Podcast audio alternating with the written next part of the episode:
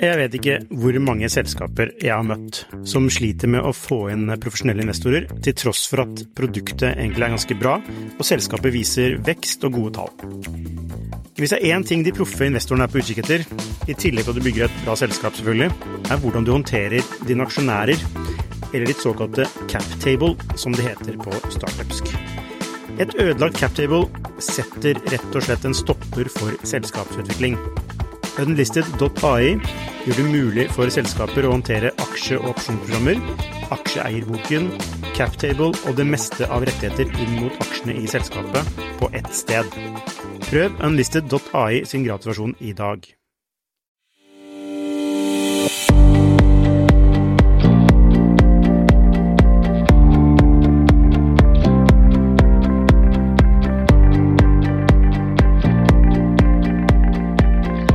Welcome to Shifters Podcast. I'm here with uh, Andrew Arruda. He's the founder and CEO of Ross Intelligence. Hi, Andrew. How are you? Hi there. Thanks for having me on here. I'm really excited. Yeah, we're really excited too. Um, so, uh, Andrew, uh, you're the founder of uh, Ross Intelligence, which is a legal legal tool uh, which enhances your uh, abilities as a lawyer. Am I correct? That's right. Yeah, we we came out right around the time that a lot of the capabilities around neural networks and deep learning really started to click and uh, entered into the law, and it's been uh, a really fun ride ever since. So, how, how did you start working with Ross Intelligence? What was, what's your background story? Well, it's actually kind of a neat story, Lucas, because I myself uh, was always really an entrepreneur um, kind of the, the kind of kid who was selling, you know, uh, water and, and soda on a hot day and going and trying to figure out ways to have a yard sale and, and kind of figure that out.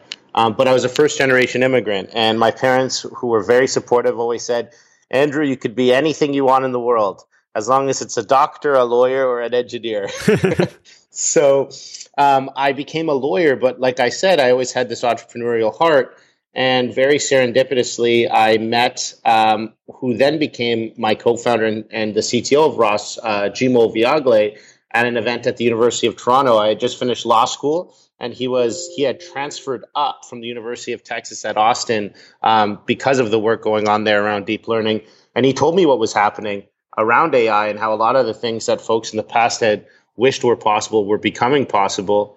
And uh, we chatted, and then one day, not too far after, he gave me a call and said, "Hey, what do you think about bringing AI to law?" I was a, I was a lawyer. He was the uh, he was the AI person. We combined forces, and that's kind of how it all started. Cool. So, uh, how is the legal industry? Uh, uh, ready is the, is the legal industry ready to be disrupted, or is it uh, very conservative? Well, you know, uh, a lot of the time it's not as intuitive that folks are like, oh, well, you know, I thought that that was kind of an old fashioned industry, and it certainly is. But the way that I would say what law looks like, it's where fintech uh, was about five years ago, maybe 10 years ago, um, and health tech was about the same period. So a lot of the pressures that happen and what changed those industries are happening in law consumers are showing up to their law offices much more informed.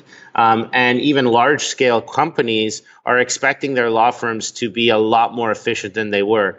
And so we actually came out at the right around the perfect time where you saw this pressure from clients to actually not pay for certain activities, specifically legal research. And therefore, we kind of said, hey, that would be our first product. So we taught Ross how to be um, a really great legal researcher. You ask it your questions of law, and it can read over a million pages and find the passages lawyers need to complete their job. So I would say it's not. It, it's in terms of that disruption piece. You know, every industry almost has to be open and ready for it. And I think uh, right around the time we started three and a half years ago, that was the beginning of law. And I think it's been a testament to this. Last month alone, Lucas, $200 million in investment went into legal technology companies. So it's really uh, starting to pick up quite quickly.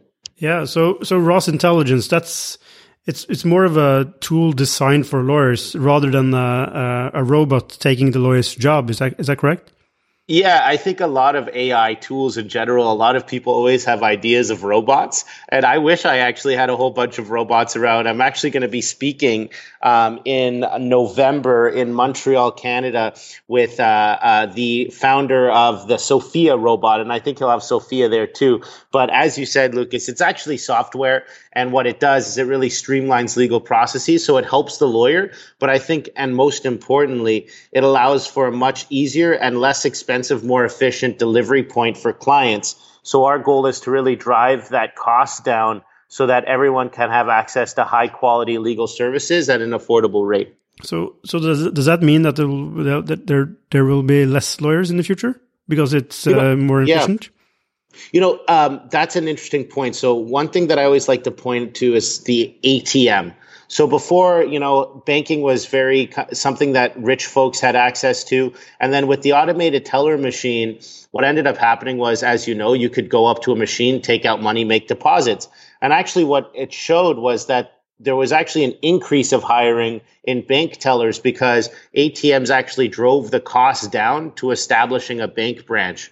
And so I think you'll see a similar thing. You know, I don't know what the statistics are worldwide, but in the United States, for example, only 20% of people who need access to a lawyer are getting access to a lawyer due to how much it costs. So you have a latent market, and I actually think it might lead to more jobs, although it won't look the same as it does right now. Let's let's go into the bank example because uh, here in Norway, like eighty percent of the bank offices are gone. Yes. And uh, so uh, I, I am I'm guessing that the ATM has some had something to do with it, or didn't it? Yeah, I mean, it probably did. I think at the end of the day, what we're focusing on, and what I think everyone needs to focus on, is um, having access to legal services should be a fundamental right, and it should be affordable. In other words, the more money you have shouldn't equate to having more justice. And so I think that considering the fact that the majority of people still don't, you know, think of law as an affordable thing and having contracts read over, you know, signing a new lease, I think there's always going to be work for lawyers, but I don't know if all of them will, you know, uh, have the same form of jobs that they do now. So you think it will actually increase the market size? I do think so. And I think the reason why I'm confident about that is just about th- the fact that you know, if you talk to the average person, myself included, even when I was a lawyer, there, I always joke when I was a lawyer, I couldn't afford myself. and so I think that's something that, um, you know, not just our tool, obviously. I, I, think a lot of the new types of technology will emerge, which will bring access um, to uh, to folks so that they still have that that legal um, uh, advice um, and it's delivered in an efficient manner. So I do think it actually can lead to an increase in jobs. I do think some jobs obviously will no longer be needed, but that's about retooling and re-educating. So what type of lawyers should start uh, re-educating themselves? Well, you know, I get asked that a lot. It's going to be hard to know 100% because actually, what I'm typically seeing, not just with um, Ross Intelligence, but with other tools emerging, is they're automating parts of a lawyer's job, not all of a lawyer's job. Um, and so, unlike what you see in, say, medicine, where folks specialize in, say, reading um, radiology graphs or whatnot, I might have actually butchered that. Uh, but we don't really do that. Um, a lawyer who practices in a particular area um, does the research, they prepare the documents, etc. So what I see happening is them just you know seeing and and retooling with the tools and the and educating themselves about the tools emerging. And I do think you know we'll see what it means from a job perspective. I always say I don't have a crystal ball. I'm just part of the folks, you know, who are trying to build a more efficient future. So, uh, speaking of crystal balls, uh, so uh, uh, what do you think the future uh, of the legal industry look like? You know, I think uh, what we'll see is it's not going to be as dramatic as a lot of people think, where you see, you know, lawyers marching down the street having no jobs. I think what you'll see is similar, like I mentioned to what you saw in health and what you saw in finance. An analogy I love to draw, Lucas, is when the uh, engineers first had a widespread access to calculators. You know what they used to use slide rulers, and it didn't mean that engineers went out of business. What ended up happening was it actually increased the level of engineering, and we've been able to make so much progress. So I actually see the future of law being quite bright. I think it's going to include a lot more creativity from lawyers. And I think it's going to include, like I've been harping on, because I think it's important, a lot more people being able to access it. But lawyers, are they particularly cre creative? you know, it's funny that uh, uh, they get a bad rep. Um, and I'll tell you why because Lucas, if you think about it, you know, when you come in, they're not the creative folks who are going to maybe necessarily paint a painting, but I'd say they're very creative with words and arguments and and you know logic flows. And I do think that with these machines being able to find access to information that they otherwise could have missed, we're going to see creativity in um, the types of legal arguments they make. Does that make you know what you know what I mean? I'm not saying they're all going to become artists, but in some ways, I think that they, it might lead to a bit more artistry with words and and, and arguments. Yeah, so you're saying they're they're creative within their uh, field of work. They're yes, yeah. It, yeah. And I think we all are. And I think even if you say even some of the most non-creative type activities in, in quotation marks, actually, I think that's a general theme of artificial intelligence in general will be you know, in many ways, folks always think about AI replacing humans. In many ways, AI will make us more human because the things that AI can do are that repetitive grunt type work. In many ways, actually, it's the boring aspects of our jobs rather than what we actually love as humans and what has made us and evolve uh, uh as humans that creative, logical thinking, problem solving. Uh, but honestly, don't you really think that uh, we could build an AI that actually could replace a lawyer? You know, it's funny. Um, look, uh, I'm going to be completely candid with you. I don't think so. I think at that point you're into the general artificial intelligence realm, and then we're talking about the singularity. I don't know if that's going to happen and when that's going to happen. But if that does happen, then I don't even like we, we wouldn't even think about what it means to be a lawyer because what it means to be human would have switched so fundamentally. So I think that sometimes by th- talking simply about that type of line, we miss out on a, on some of the incredible um, things that we could do today um, rather than focusing on the future, if that makes any sense. Yeah, it does make sense. So, uh, but uh, you still mean you still think that uh, law firms uh, and lawyers are should should change in a way, right? A hundred percent. I think um, right now the way that lawyers and law firms operate are very much the same way they did, they did even hundreds of years ago. And now it's a profession that's moving from analog to digital. And I think that that means that there's tremendous opportunity for entrepreneurs. I think there's a tremendous opportunity for people to, to build tools that allow access in it. And I think um, from a technology standpoint, it's one of those really niche but really hard hitting areas where uh, a lot of folks are getting involved. And I'm really excited to be part of it and, and that the company is a leader in the space.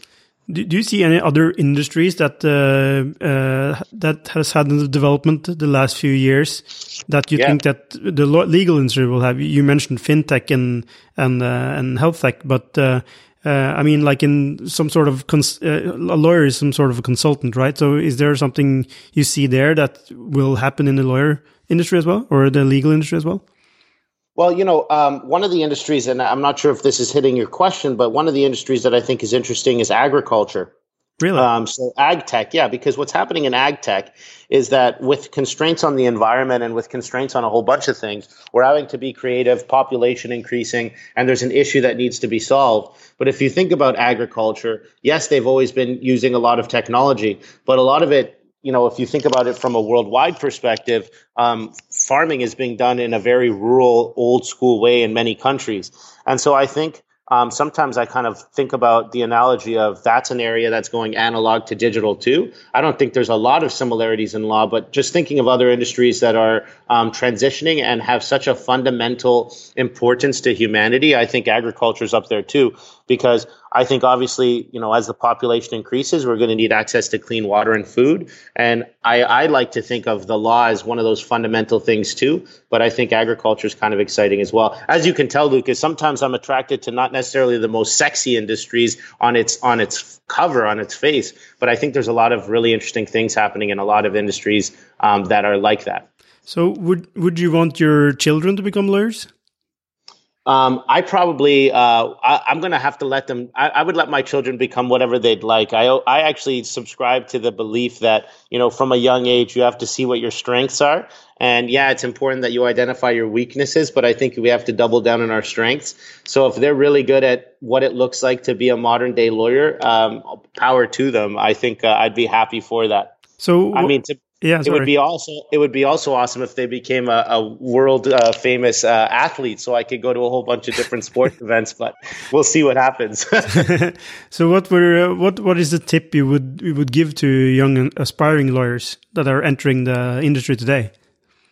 Uh, you know, uh, to be completely honest, I think that now is a really important time for you to identify the fact that you now can get a seat at the table um, with the the management of law firms and these folks. This is an industry that before was very regimented, where you know you were associate, you're a partner, you're a managing partner. But now, because the industry is changing, because there's so much pressures from clients, you could become a specialist get out there. It's not just about technology. It's about knowing kind of process management and some of the same fundamentals um, that businesses have had for quite some time. And actually, if played right, this could be a really huge time for your career. And uh, if you're a 40 year old lawyer who's been lawyering for 15 years, what is your tip? I would say um, don't be uh, don't push away uh, new technologies. I think the the person who said it best was Douglas Adams. Um, the the uh, writer of um, of the book uh, Galaxy, uh, the Galaxy. Yeah. yeah. So what he said, which I loved, was um, he said that he came up with a set of rules, something like when you're young, from the time that you're uh, born, uh, everything that's available when you're born is normal. Anything invented between the time that you're 15 and 35 is new and exciting, and you're going to get a career. And anything invented after you're 35 is against the natural order of things. yeah. So what I would say is, look, like it's just like everything else. Um, every industry has, has gone through different changes. I think artificial intelligence. Um, kind of sparks this human fear about robots and and singularity. Uh, but I think that that's a lot of to do with sci-fi rather than grounded in reality. Yeah, Hitchhiker's Guide to the Galaxy. That was the book. That's right, Hitchhiker's Guide to the Galaxy. Yeah. Yeah. Well, uh, uh, thank you very much, uh, Andrew. And uh, you will come to Norway in uh, October to attend the Future Lawyer Conference. Lucas, I can't wait. The Future Lawyer Conference is going to be amazing. I've, uh, I mean, coming out, of what I've heard about it last year, I know that it's going to be a really fabulous event, and I really am just, I, I'm, I'm kind of vibrating to get out there. So I can't wait to meet with the community at large, and uh, can't wait to be there. So why should a lawyer attend this conference? Well, I think it's uh, uh, about if you're a lawyer, attend. If you're interested in technology, attend. I think this is one of those unique times in history where you're able to see what's happening, where things are going, and um, the the lineup is amazing. The people who are attending are amazing, and I uh, I think that if you can go, it, you you have to go. Is what I would say. Yeah, cool. Okay, thank you very much, uh, Andrew, and we'll we'll see you in uh, October in uh, in Oslo. I can't wait to, to, to see you. I can't wait to be there. Have a fabulous uh, rest of your uh, your day and uh, take care.